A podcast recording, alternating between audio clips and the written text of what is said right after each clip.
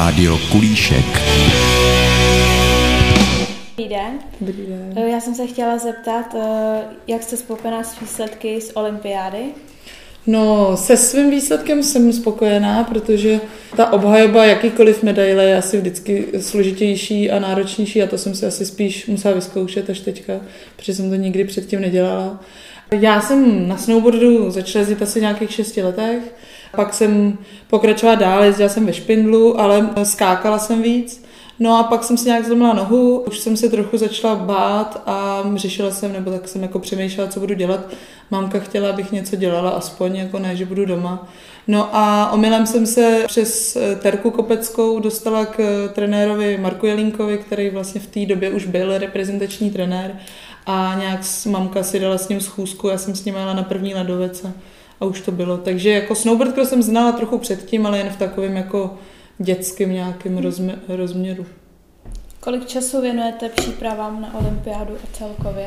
No tak ta příprava na olympiádu byla jenom o trošku jinačí než na normální sezónu. Je pravda, že jsme byli na sněhu už od, od 25. července. Ta příprava na sněhu probíhala, dejme tomu, od začátku srpna až do února, protože víceméně jsme byli celou dobu na sněhu, ale jinak trénink opravdový začínal v květnu, no, takže od května víceméně každý den trénink, nebo já trénu šestkrát, šestkrát týdně.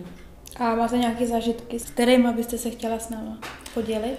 Já miluji Zéland a naště, právě v rámci toho letního kempu, kde jsme byli od toho 25. července, tak jsme byli nejdřív na Zélandu, pak jsme byli v Chile a pak v Argentíně a pak jsme ještě přeletěli do jiné části Argentíny. Takže to byl krásný takový osmitýdenní vejlet a soustředění, že to, že to bylo super a viděli jsme, byli jsme přímo dole v Ushuaí úplně na vlastně v ohňové zemi, nebo my jsme se to vždycky učili ve škole jako ohňová země, tak to bylo krásný, tam jsme se viděli tučňáky a lachtany a něco všechno, tak to byla pecka. Takže celková ta příprava probíhala hrozně hezky a tak nějak jako jsem z toho měla dobrý pocit.